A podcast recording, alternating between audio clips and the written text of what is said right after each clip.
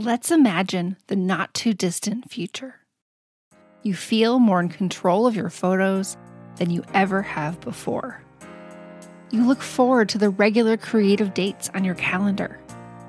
You are moving forward on that project that means so much to you. You are on fire with inspiration, and you are finally scrapbooking consistently. This is not a hypothetical, it's a real life possibility. And for the first time, I've created a workshop specifically focused on the problem of consistency. It's called Sparked, and I'm excited to share it with you for free. Visit simplescrapper.com slash sparked to get access to the training and make this possibility your reality. We're never going to f- finish scrapbooking, but where are you heading generally and what does that look like for you? What do you want that to feel like?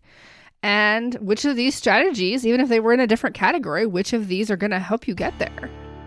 Welcome to Scrapbook Your Way, the show that explores the breadth of ways to be a memory keeper today. I'm your host, Jennifer Wilson, owner of Simple Scrapper and author of The New Rules of Scrapbooking. This is episode 9. In this episode, Kim and I discuss strategies for staying on track with your scrapbooking projects, even when life gets busy.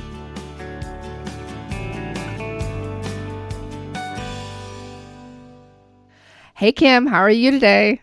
I'm doing well. Awesome. I am so glad to be having this conversation because accountability is something we talk about so much at Simple Scrapper and so much that we um, work on in supporting our member community uh, in their creative accountability. So I think this is going to be super, super juicy. Well, I told you you had me when you mentioned Gretchen Rubin, so I'm, you know, on board for that. Awesome. So, to kick things off, let's share what is exciting us right now. And I know you have something that you are super excited about. Yes. Over the weekend, Stacy Julian, I had seen on her Instagram account, she has a new podcast called Exactly Enough Time. And I'm a big fan of Stacy's, and I know you are as well. You worked with her at Big Picture on some classwork there. Um, so I don't I just really like Stacy's attitude. She's always cheerful and upbeat, and I feel like she's really an authentic person. And I listened to the first two episodes, and it sounds like it's going to be a mix of just kind of her approach to life as well as scrapbooking specific type concepts. So I'm excited to see what she has in store for us. Yes, it sounds fun. I've not listened yet, but as you said, she's just a delightful personality, and so I think it'll be a really, really good listen. And as a as a podcaster here myself now, I am super supportive of all other podcasters and excited to see more of those within the the broader memory keeping and crafting space because it can only help our industry. Well, and then I also because I'm gonna pop on here with the second podcast. This is a specific episode. I had discovered this back in I think the first part of January, and I shared it with our members and the Simple Scrapper members, so they would have probably come across this. But it's a podcast dedicated to sewing called Love to Sew, and they had Gretchen Rubin on as a guest, and we'll talk about more about Gretchen in this episode with accountability and kind of how it her approaches to creating accountability for yourself. But um, it was very interesting. I've listened to Gretchen's podcasts and read her books, but this was interesting because it was specifically focused on crafting. And in this case, sewing, but I felt like a, there were a lot of parallels to scrapbooking because they talked about making time for your hobby and accumulating supplies and different things that definitely apply to our hobby as well. Yeah, I think that sounds like a great follow up listen to this particular episode. Uh, we're giving dropping a lot of hints here about how where we're going to go with our conversation. Um, but before we get to that, my pick is also podcast related, and I wanted to share my favorite podcast app. It is available for both Apple and Android phones, and it's called Pocket Casts. And I will include the link to uh, both versions in the show notes it's just a, a really easy app. Um, it has a really nice interface. I love the ability to skip forward, skip back, to create my own playlists. So I always um, kind of mark episodes for listening so I can listen to them in order without selecting a new episode. it just it's just really fun and easy and I love that it is cross platform so I can use the same app on different devices. And so if you don't have a favorite podcast app, particularly if you are listening in the browser, then I encourage you to download that one.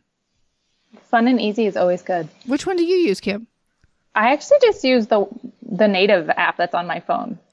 So I used just the iPod one before, and then when I got an iPhone, I just used that one, and it's always been fine for me. I've never had problems, so it's never really prompted me to go use a different one. I did have problems with that at the very end of my relationship with the mm-hmm. iPhone, is that I couldn't get it to I think I couldn't get it to open at the time. It was kind of some sort of, you know, conflict with whatever operating system I was on that I couldn't update, but the app updated and it was just a whole big mess. But of course, since then, I, I've only heard good things about it since they officially switched to the whole Apple podcast versus iTunes thing. All right, so let's jump into today's discussion. I, I wanted to talk about this because I hear a lot of scrapbookers sharing the same struggles. And you may have heard some different things as well, particularly from our members, that they love scrapbooking. They love to talk about scrapbooking, think about it, buy the supplies, and they love doing it, but there's this sometimes there's this barrier that they're not doing it as much as they would like. They're not able to get started.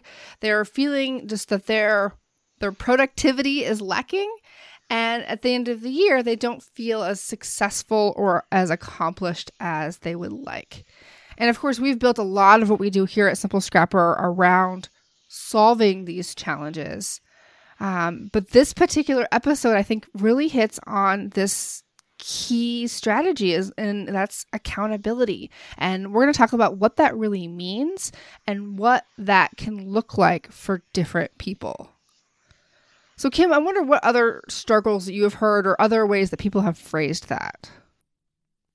Well, as far as struggles, I feel one that comes up a lot is people put scrapbooking kind of at the bottom of the list. So mm-hmm. I will scrapbook after, you know, the kids are, well, the kids should always be fed. But, anyways, like, you know, the meal's been made and the laundry's done and the house is clean and, you know, everything's XYZ.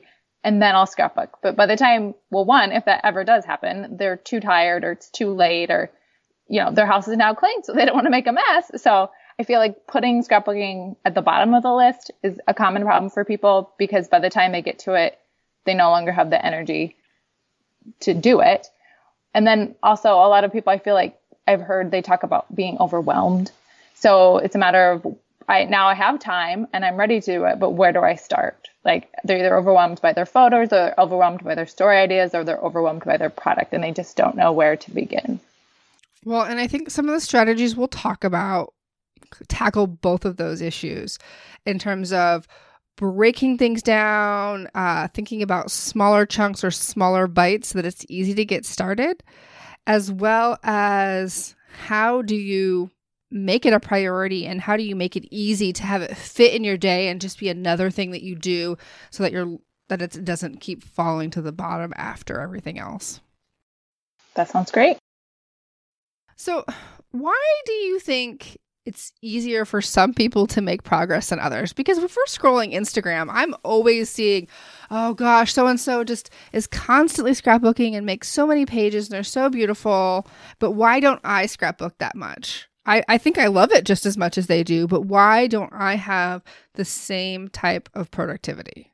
One thing is probably because what you see online isn't necessarily, you know, their real life either. So of course, you know, maybe course. you're better. Maybe you're doing something that they're not doing. Maybe you know they have a house cleaner, or you know their husband's the family cook, and so you know, but those are responsibilities that you have. So I think that's part of it. It's not you don't always get what you see, I guess. I, personality is some of it, and I think that's one of the things we'll discuss later as well maybe for some people it's just easier to say like this is important to me so i'm going to take the time to do this than it might be for other people. And some of it might be having clarity as far as that's one thing you talk a lot about is what is your why? So you know what your end goal is or what your intentions are when you scrapbook. That can eliminate some of that overwhelm or where to start because you have an aim that you're going towards. And then lastly i feel like for some people they might be frustrated because maybe the hobby doesn't fit their life. And I know mm. that's something that will be probably a recurring topic on this podcast overall, but the idea of, you know, like a few years ago when pocket page scrapbooking was so big for some people, maybe they didn't like pocket pages, but that was a lot of the products and that was a lot of what they were seeing online. And that wasn't maybe as inspiring to them and they got frustrated or, you know, maybe vice versa. They love pocket pages and not layouts or whatever. So I think it's very important to identify what gets you excited about scrapbooking so you can create a hobby that fits you personally because that will i think make it easier to make progress because you're excited to do it.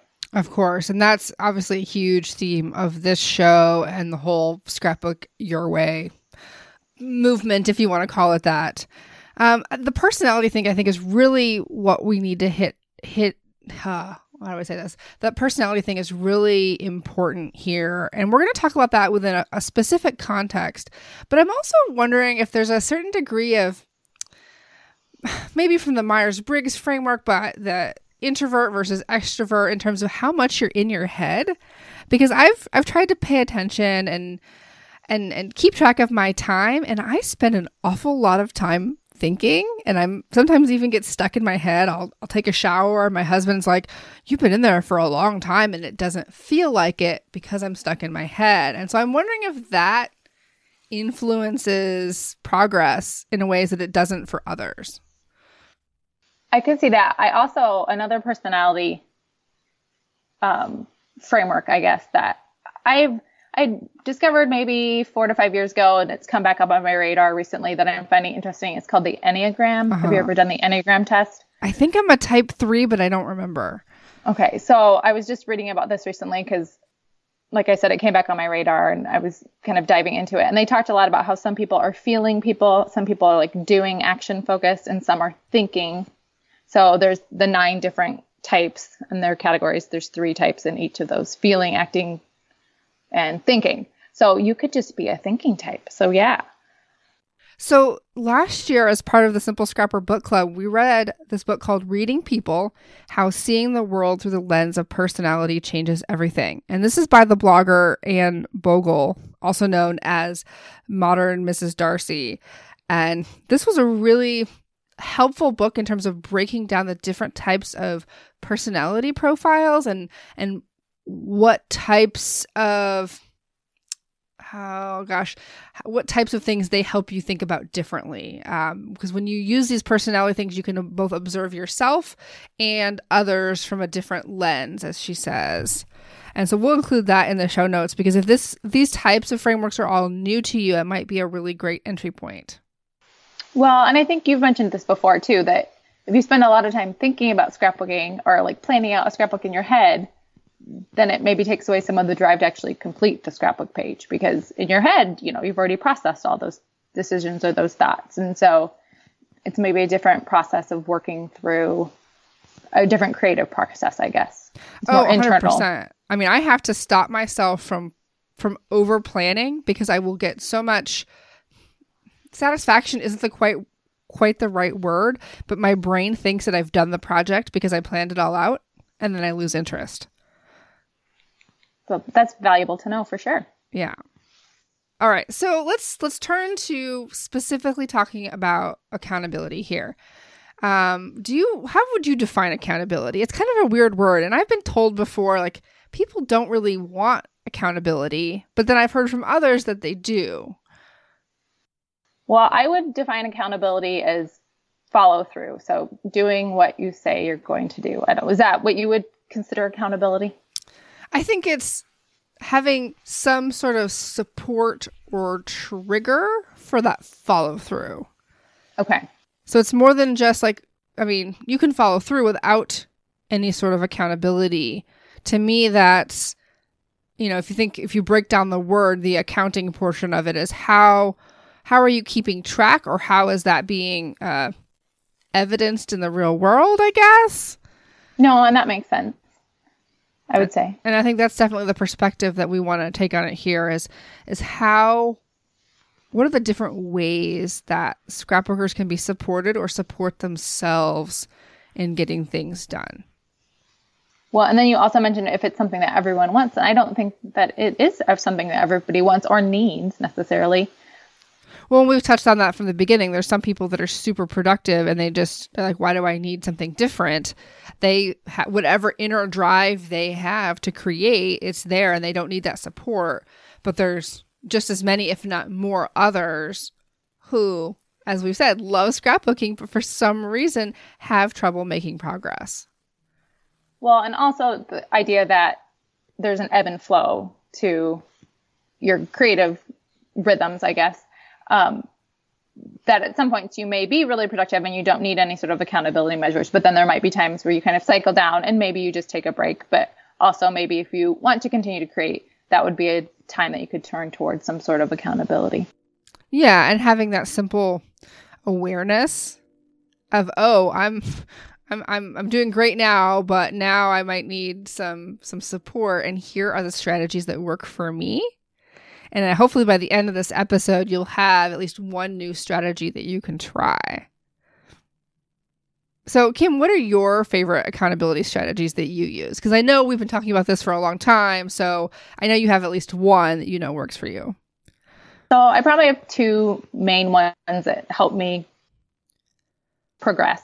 And one of them is either like having a specific project that I've identified, or I think you coined this term projectify. So, it's the idea of I am working on, you know, a travel album, then it has like a very clear beginning and an end that I can work towards and to see that progress.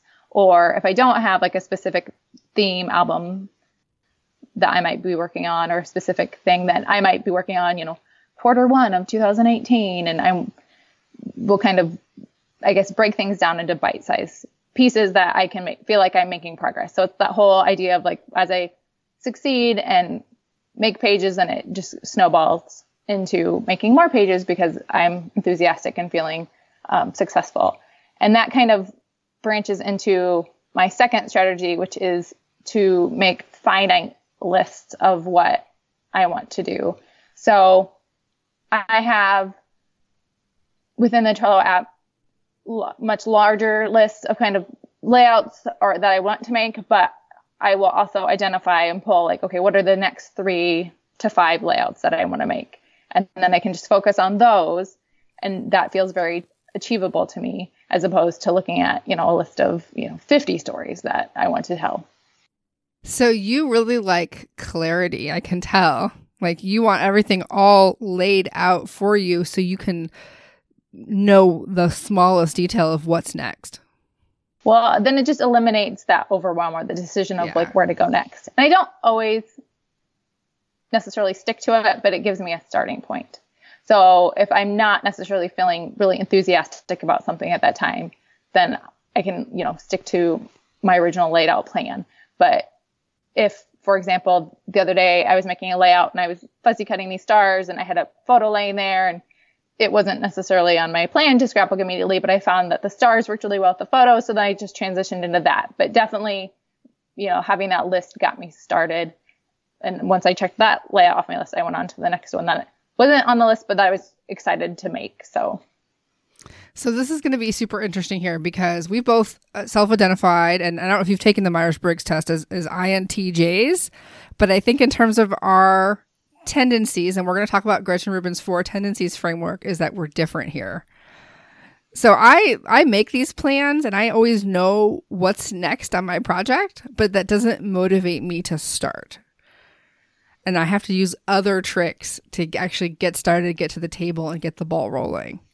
Now, I'm curious what strategies you've seen because you're always every day in our member community and I know you attend a lot of our the member hosted crops. What strategies do you see working well for our members? Just kind of broadly and then we'll get into some of the details later. I would say using a timer is something that a lot of members find very helpful. So they'll say, I'm going to go into my craft space for 15 minutes and work. And then they'll often find that just getting started is helpful for them. I think a lot of people we do like a weekend refresh post every week where they go in and they post like what they've their victories are this week and then their next action plans. So just declaring very specifically what they want to do next that has been very helpful to a lot of people. And then also we've had several members that will do almost like a public declaration within our community well, they'll have a post and they'll say, you know, this is my intent that I'm going to work on, you know, such and such project. And then they'll update in the comments regularly where they're at.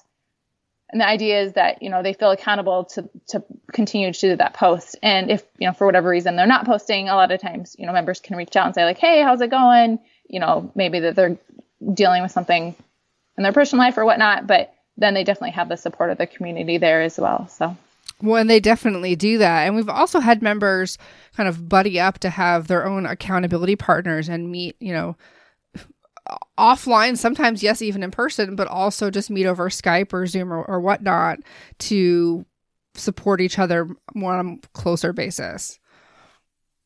Yeah, and I could see how that would be really valuable, especially if you find someone has a lot of the same interests and goals with you, but I don't even think that's necessarily a requirement because at some point you need somebody, you know, that you can feel trustworthy about uh, to, you know, but also that will keep you on task, I guess.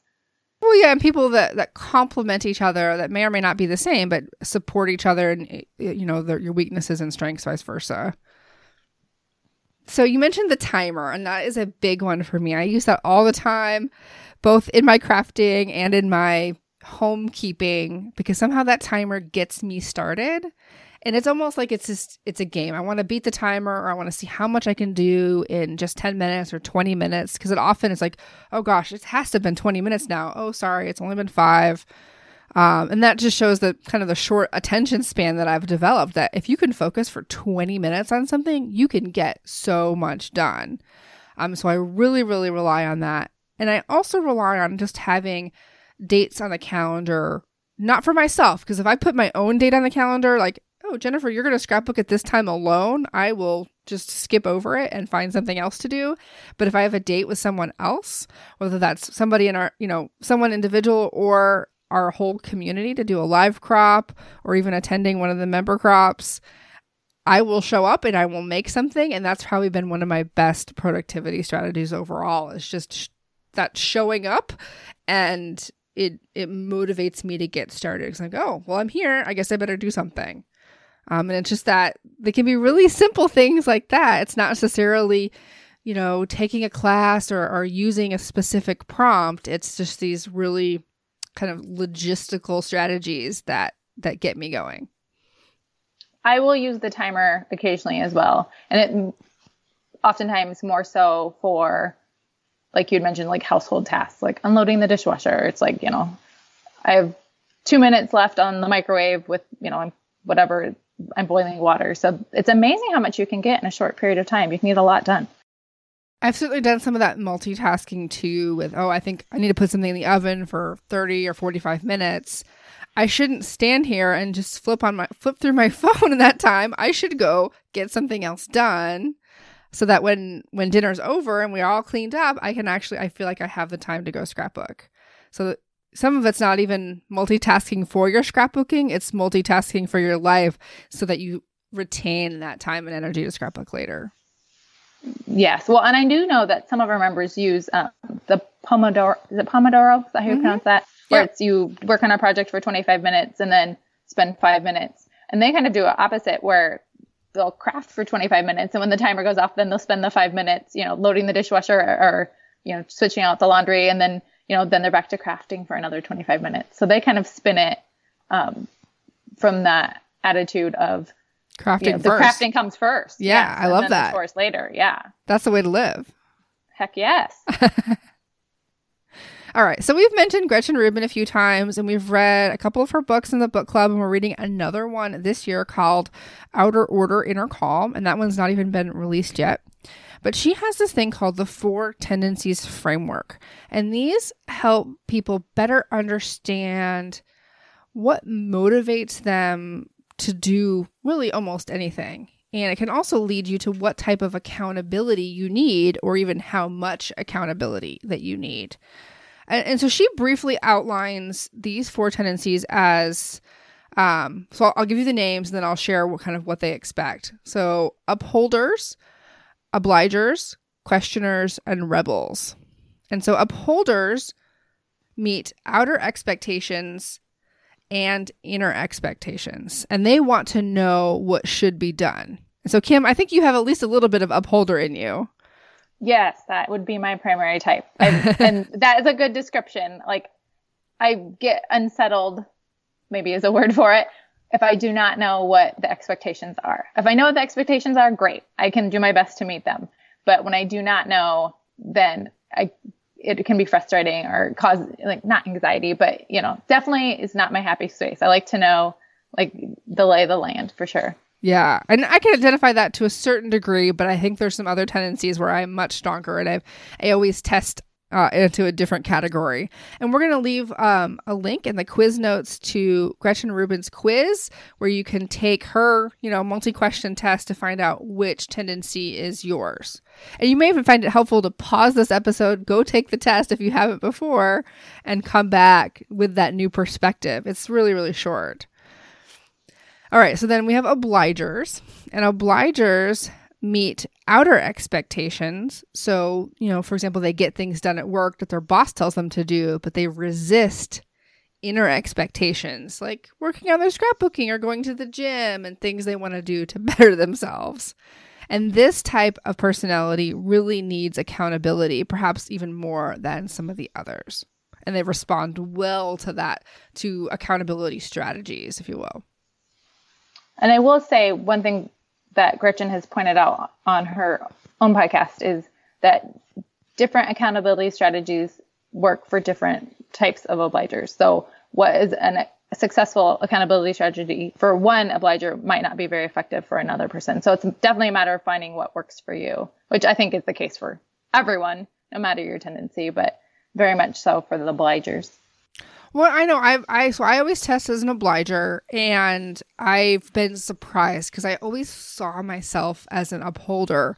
But when I was really honest and really looked at it, I was like, oh yeah, I know what gets crossed off and what keeps getting you know forwarded to the next week or month, and what what does and doesn't get done. So I'm definitely obliger, and I also think I have a little bit more of another one of these um, examples here in a second. All right, so we will get more into these different strategies. And as Kim said, I think that's a really, really important point is that you're going to have to try things. And some of these strategies, whether it's in your, you know, your recommendation for your personality or not, you're going to have to try it and see what works and see what motivates you and what doesn't. Because some people say are, are really motivated by time oriented things like calendar dates and deadlines, and some are motivated by rewards. I personally am not really motivated by rewards at all because I probably will just reward myself anyway. um, so it's all about what works for you. And, you know, that will be the, you know, the 10th of 1 million times we say that on this podcast, I think. The next one is questioners. Questioners resist outer expectations and meet inner expectations. And so the questioners want justifications. They always are asking why. Why do I have to do this? Like, I'm good with my own stuff because I made it up. But when somebody else tells me what to do, I'm going to really want to understand why and have trouble if I can't fit it into my own kind of worldview. And then the last one is rebels. Rebels resist both outer and internal expectations, and because they want the freedom to do something their own way. And I think I have a little bit of rebel in me because Kim, you were talking about really needing to know the expectations. And mm-hmm. I will often, in the absence of those, I will make up my own or what I assume are the expectations and say, well, you know, if you didn't tell me what it was, I just, this is what I assumed. So you're wrong and I'm right. well, and I think one other thing that's interesting to point out is there tends to be, I guess, at least in Gretchen's assessment, obligers and questioners are the most common. So that might be helpful for people to know as well when they're looking at the different types of tendencies. With rebels, yeah, I think that would be that would be a challenge. Not so much, I guess, as you're getting older, you know, and you have more responsibility, but definitely with little kids, they'll talk about people. I have a I have a preschooler who's a rebel, and I can't get them to, you know, put on clothes and brush their teeth and things like that. So definitely having strategies in place would be helpful um, far beyond your creative pursuits. But yes. Well, and I think in one of her books, she talks about how it's not like any of these personality types can't be successful in life. We all learn coping mechanisms to deal with our own personalities, regardless of what personality trait it is. And so you may need to like peel back the layers because you're probably already employing accountability strategies in your own life just so that you can move forward depending on what what works for you and what has worked for you over the years and what you've learned uh, to do in order to to be a you know a functioning adult to up to a you know productive successful adult. Definitely. Yes. All right, so let's let's break it down one by one and talk about some different strategies here. So going back to upholders, and I'm curious. I know you have some examples here, and I'm curious what you thought of some of my examples of what I think would work. So for an upholder, which you know you're a good example of, I'm guessing that upholders would love to follow along with challenges, prompts, and classes because those expectations are clearly laid out. I do well with classes generally.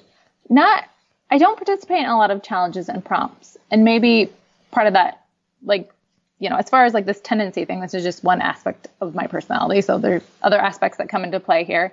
And I, I think it just is a matter of if I feel accountable in some way to those challenges or prompts. So if I felt, you know, obligated to do them, then I would do them.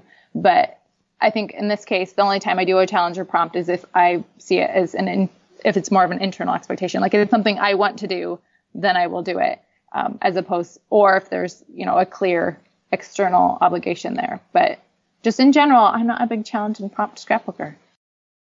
But I guess at the same time, you also probably you may not need those because you're more familiar with planning out step by step how you want to accomplish something.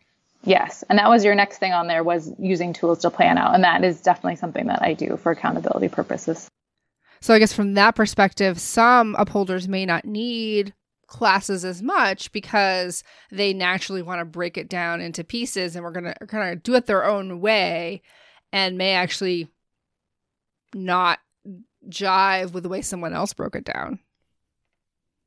Yes, and I would say as far as classes, different classes are fun. I enjoy them. I they can definitely, if I'm feeling kind of stagnant in my scrapbooking, they can kind of re-energize things. Um, and it definitely depends on the type of class that it is too, whether it's more introspective or if it's more focused on like creative play. So that makes a difference as well.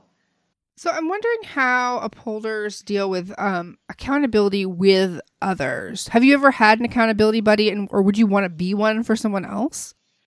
So this is actually kind of interesting. This is was one of the kind of aha moments I had when I was reading um, Gretchen's recent book is that I don't really want to be someone else's accountability buddy, which sounds really kind of harsh, but I think, you know, in general, it's hard enough to manage my own things and keep on top of that because then I feel that if I'm someone's accountability buddy, then, you know, I have to fulfill an obligation to them and that can be very like draining to me. Um, like non scrapbooking wise, but like I would exercise every morning. I drop my kids off at school and then there's local trails and I would go for a walk. And I had a friend that wanted to start exercising and, you know, I said, you know, you're, yeah, you're welcome to join me every time. But she wanted me to call, you know, and say like, Hey, I'm going to be exercising to like prompt, right. To be her accountability mm-hmm. for that. Um, or I don't know, I'll find it in different examples, even with my kids. Like I don't want to have to be their accountability person. Like I just want them to go clean their room. I don't want to have to, you know, push them along step by step type of a thing. So in general, I would say not as interested in being, you know, or I guess if I feel like, and Gretchen will talk about this, uh, holders will feel like, well, I could just, I can do it, you know, so you kind of just want other people to do it on their own as well without needing that, which sounds heartless, but it's not. But it's just definitely like that is how I approach things. Like, well, you know, I can do it and I'm very independent in the matter of, you know, I want, I'll take care of my stuff and other people can take care of their stuff. Do you think there's a certain degree of that it's exhausting enough to be, I don't want to say hard on yourself, but you have all these expectations that you're placing on yourself so that you don't have the energy left to give that to someone else? Most definitely, I would say. And I am introverted as well. So if I had a lot of interactions with a lot of other people, that would also be draining to my energy. So it would drain my energy, all the, you know, repeated interactions, but also, yes, like feeling that obligation. And you talked a little bit about being an obliger who tips towards rebel, and I'm an upholder who tips towards obliger. So I do have a little bit about that in me where if I was someone's accountability buddy, like I would definitely like, you know, I would follow through and I'd be like a champion accountability buddy, but I think that would take a lot out of me personally, energy wise. All right, so let's move on to obligers. Now, I'm self identified obliger here, so we'll see if these apply to me. So, I think obligers love scheduling things or they respond well to having something on the calendar where someone else is going to be there, whether it's a phone call, something online. There's a time set where they need to check in with humans individually or collectively because there that's becomes an outer expectation. And as someone who trends towards an obliger, I'm guessing you probably like that as well, or at least when you feel like you need it. Yes, yeah. That definitely can kind of motivate me to act as well. Well, I think it's just a really easy thing as as I mentioned at the beginning is that if you can find a community that you connect with, or even just one person to be an accountability partner, as long as you guys are both on the same page about it, it can just really be a really powerful tool to keep coming to the table and keep making progress because you have that mini, mini deadline um, set for yourself. Well, and then also as far as like you mentioned being part of different communities, for some obligers, Gretchen will talk about how if they prepaid for like an exercise class, or you know, if you prepaid for you know a class or a scrapbook subscription kit or something, then you might feel obligated to scrapbook because you've spent that money and it's coming, you know, I mean, you're not getting it back. So either like the product's coming in the door or you've already purchased the class. And for some people that can create accountability to follow through. And then for some people it doesn't at all. So again, that comes back to the knowing what works for you. Yeah, I would say for me that doesn't really work. I um, I did this survivor thing at RY. It was only 10 bucks and my name is on a big wall with some points at the beginning and then some zeros after that and I'm like, "Oh well, you know, I got sick, I couldn't keep up. Um, it is what it is. Maybe when I was younger, I would have felt differently about it, but now at this point in my life, I don't really care what other people think. So that isn't as much of an incentive to me to to have a public failure, I guess. Well, and maybe it has to do with like the amount of money. So like ten dollars wasn't much yeah. to lose. Like you didn't feel like you're out. But what if it was like a thousand dollars? You know, I mean, then you might have been a little more motivated. But if you get sick, I mean, there's nothing you can do about that. But yeah, I think more money, definitely more money. But I've certainly had things where it's like, I, you know, I lost the amount of money for a plane ticket because we had to cancel and there was no refunds, and I was like, well, it's just I don't know, maybe I'm just really accepting of things sometimes because it seems like you're over the years I've learned how to be more go with the flow. I would say a decade ago I was definitely more uptight. um, but I guess that's another personality conversation for another time. Well, and you talked about scheduling or being accountable to other either like one person or a group. Do you find like you tend to be more accountable to certain people than you are to other people? So like maybe you'd be less accountable. One thing she talk, Gretchen will talk a lot about is to, that your spouse oftentimes does not work to be a good accountability partner because they are so close to you personally. You almost view their expectations as inner expectations. So then you don't meet them. So I wondered if, you know, I would agree with that 100%. Yeah, I think people who I I care about their opinion. So, you know, if I'm going to commit to something in our community or online related to Simple Scrapper in general, I'm going to follow through because I want to be viewed as a a trusted, reliable person, um, and I don't want to damage that reputation. So I would say I would have a high degree of accountability in that sense. And that's one reason why the member crops work so well. Oh, for sure. And and I know it, and I, I hope that while I can't provide the same experience for everyone else because they're not the business owner, I know that it, it similarly works because they're you know, they're on camera and people can tell if you are or aren't doing something. So mm-hmm. it certainly works to make progress. All right, the next one is questioners. And so we're just reviewing. This is the one that resists outer expectation but meets inner. This one is really kind of interesting to me. So this is the person that wants justifications. Um, so I think some of the strategies here are a little bit different than what we've discussed uh, because I think they're more internal when you have that outer expectation that you're resisting, you need to turn more inner in order to get things done. So, the first example is focusing on your why and how whatever it is that you're being suggested or asked to do, how that fits into your own personal values or goals or plans. Yes, a lot of times Gretchen will talk about this one being they basically turn outer expectations into inner expectations in order to meet them. So I think that the suggestion of focusing on your why and how it fits you or doesn't fit you is, would be key for a questioner.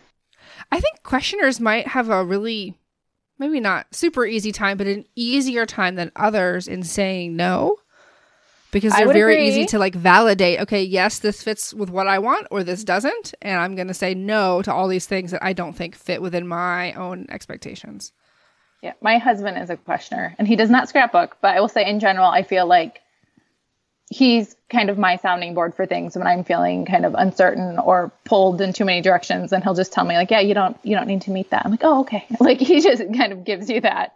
But yeah, I would agree that can also be really challenging and this doesn't really relate to scrapbooking and maybe there'd be a way to do it. But if there is an outer expectation say from a boss or somebody that you don't feel is valid, so you have to find a way to meet that. So at least, but then that can kind of come to the idea, tie it to your identity of like, I'm the type of person that, you know, meets these obligations. So maybe that's another thing with questioners. And I think it applies to rebels as well, as far as, you know, your who, what your values are, and if you live your life to meet those. Well, I imagine questioners, as we mentioned earlier, have to learn skills to make sure that their questioning comes off appropriate and professional. I mean, there's certainly a a, a tone and demeanor factor there because a questioning you can question and be very polite about it, or you can be not so polite.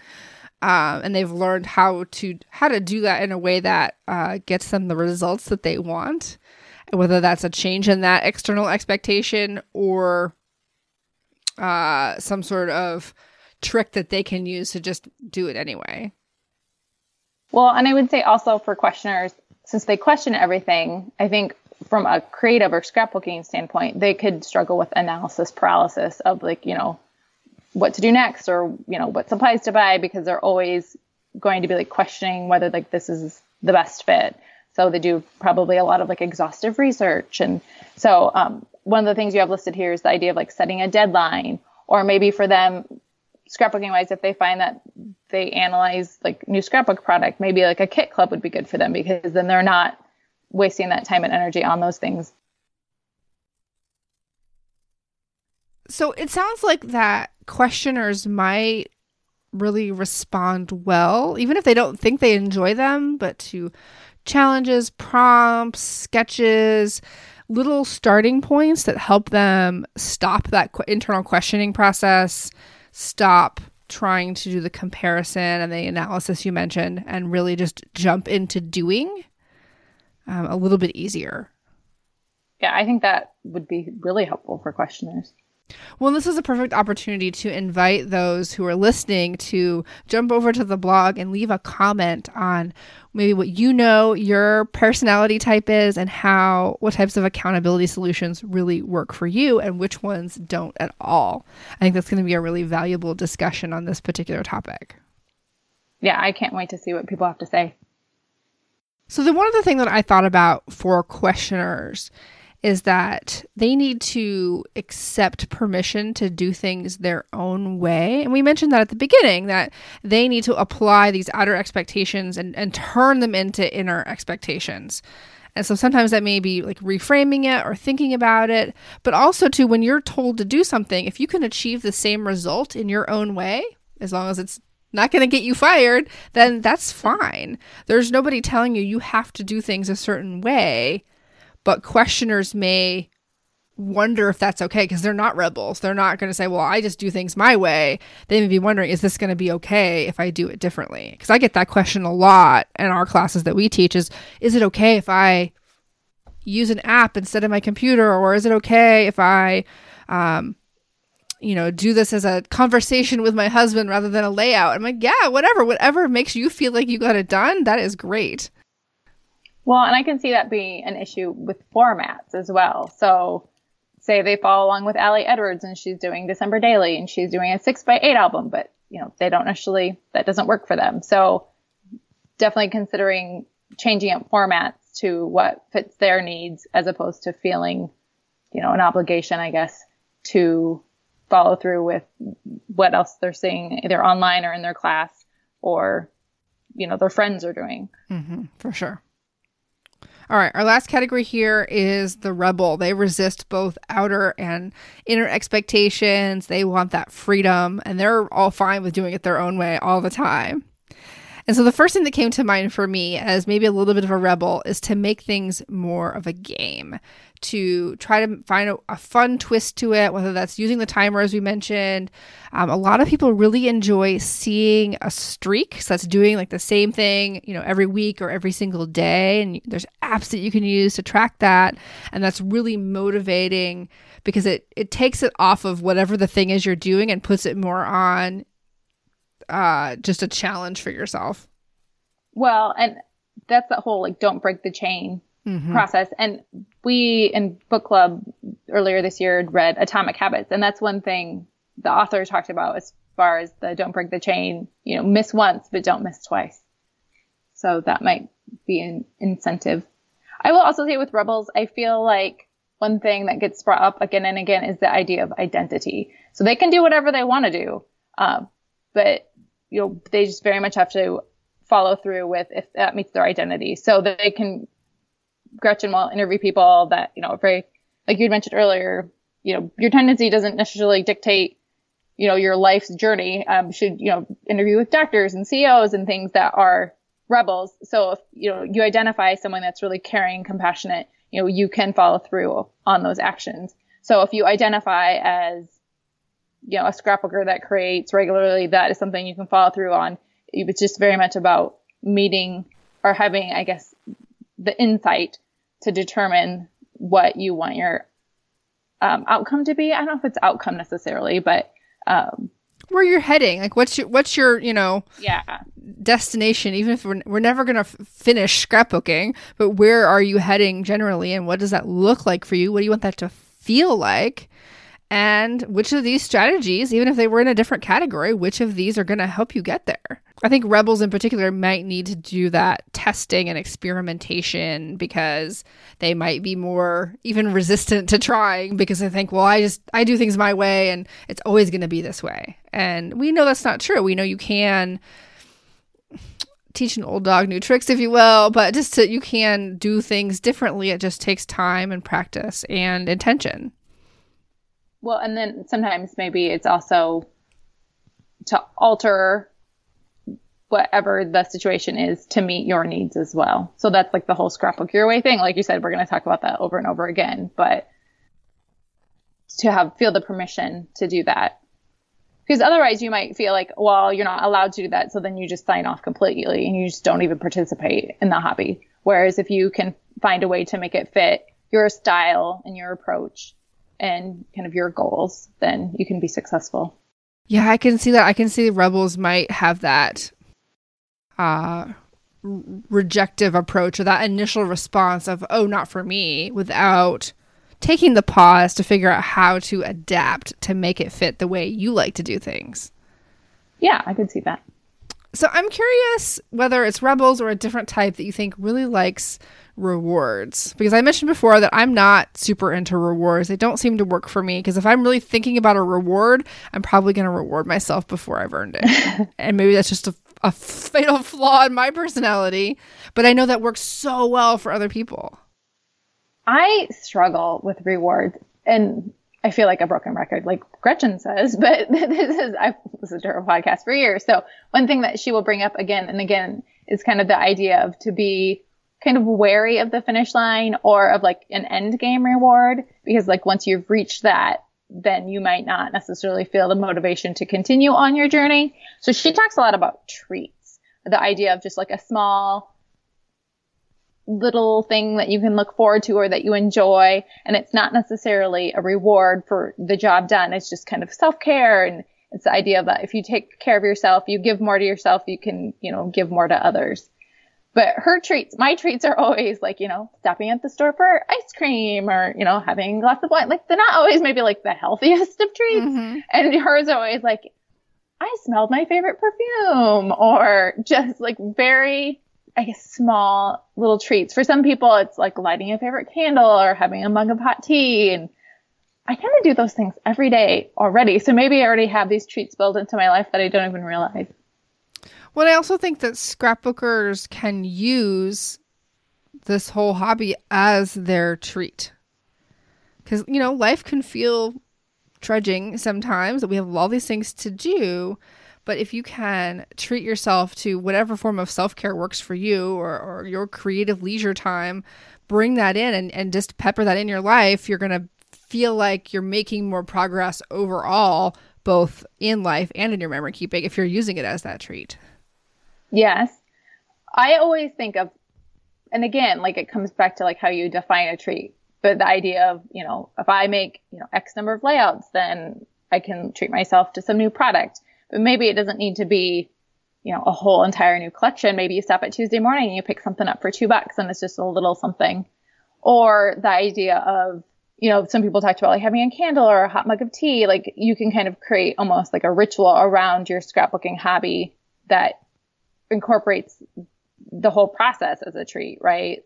Like the actual crafting, it kind of gets you into that relaxed mindset of creative creativity. Um, so I think that there's different ways to look at treats and rewards for sure related to the hobby. Well, I think that that environmental aspect that you just mentioned is really important. We but it doesn't have to be this huge thing. You don't have to have like everyone out of the house and 3 hours to yourself in order to light the candle and get started. It could be just that little symbol of, okay, lighting the candle is that transition from, you know, not me time to me time, even if it's only going to be 15, 20 minutes. Well, and that is one thing, again, that book we read in January, he talked about creating, starting with like the smallest possible, I guess, like jumping off point. So for a habit. So maybe, and this kind of transitions into another topic, but um, as far as like if you like light the candle like every time or make a mug of tea or whatever, like that's kind of your trigger to go scrapbook.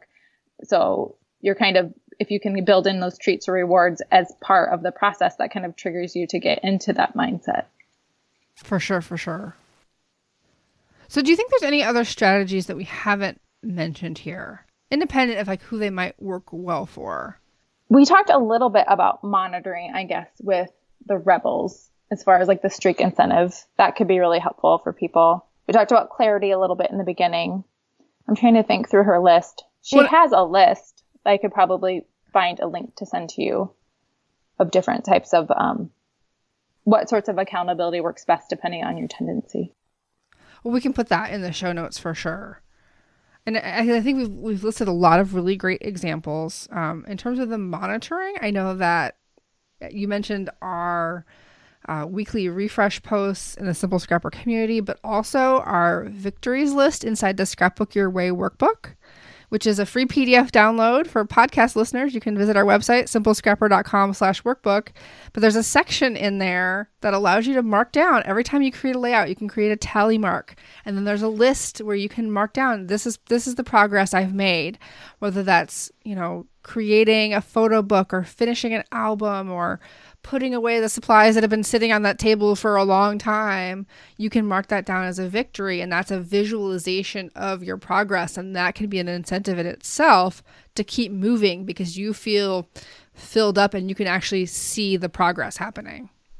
Well, and that is one thing that I think is really valuable because I don't think we give ourselves enough credit for what we do get done. A lot of times people tend to focus on like the negative on what didn't get done or what got the ball got dropped or whatever. But if you can go back and see all the progress that you've made, you know, that's very motivating in in itself.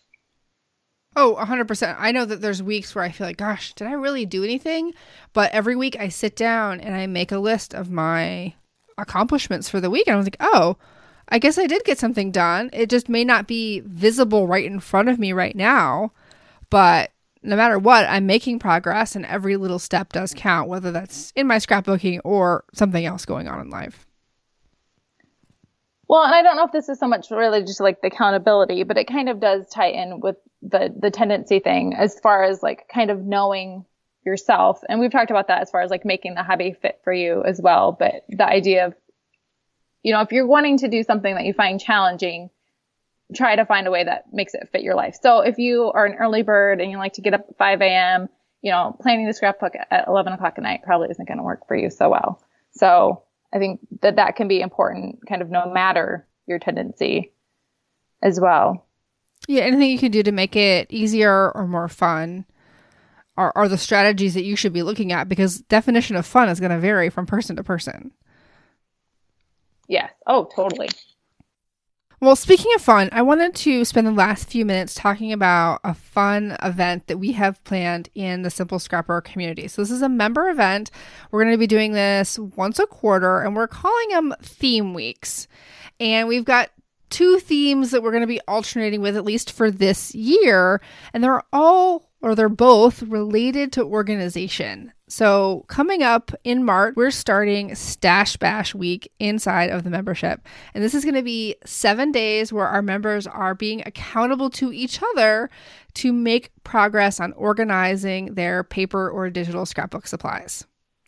And I am super excited about this. I don't know about you, Kim, but I think it's going to be fun. We've done various types of Stash Bash events for Simple Scrapper and, and the community at large, but this is the first time we've really done just for members and just kind of in an unstructured, accountability focused way. We're not going to be telling you what to do each day. We're going to be helping you figure out what is that you need to do and then helping you choose from this buffet of strategies to figure out how you're going to accomplish it over that week. Well, and I think that's great because you can really customize the experience to your needs, not necessarily feeling like you have to, you know, follow along because maybe you don't have a problem with organizing die cuts or you don't use letter stickers. So that doesn't apply to you. So this is an opportunity to customize the process to fit your own needs. Exactly, because we've we've talked about in this conversation about how certain types of classes or certain types of prompts do or don't work for certain personalities, and so we're just kind of We'll share some different strategies and examples, but it's going to be that kind of community camaraderie and energy that will help motivate you to make progress in your own unique way. Well, and then you also learn from the other members as well. Like we, I mean, we've done enough of these types of things over the years, but people are very ingenious in the the solutions they come up with. And so, I mean, why not take advantage of other people's genius, right? Oh, 100%. I love seeing what members share because it's, you know, always so different than what I could have come up with on my own because we're all so unique in that way. Okay, and so then next quarter, we'll switch it up and it'll actually be the photo crush theme week. So we'll be transitioning from being supply focused to being photo focused. So let's see if this one is in March, the next one will be April, May, June. We'll be doing photos. And I think summer is the perfect time to really get a handle on your photo library because particularly at the beginning of summer you're just starting to take a ton of pictures and you want to you know, maybe use a little bit of that summer free time to feel like you can handle it through the rest of the year so you don't feel like you're coming back in the fall with a backlog. Okay, you're talking about backlog of, or not to have a backlog in the summer photo. So it's the idea of once you can create a system that you can kind of utilize going forward and, and it doesn't have to be like an all in type of thing because most people have, you know, tens of thousands of photos they're doing with these days. So it's just a matter of kind of creating I guess, the system in place that you can kind of follow going forward to kind of keep yourself kind of on track.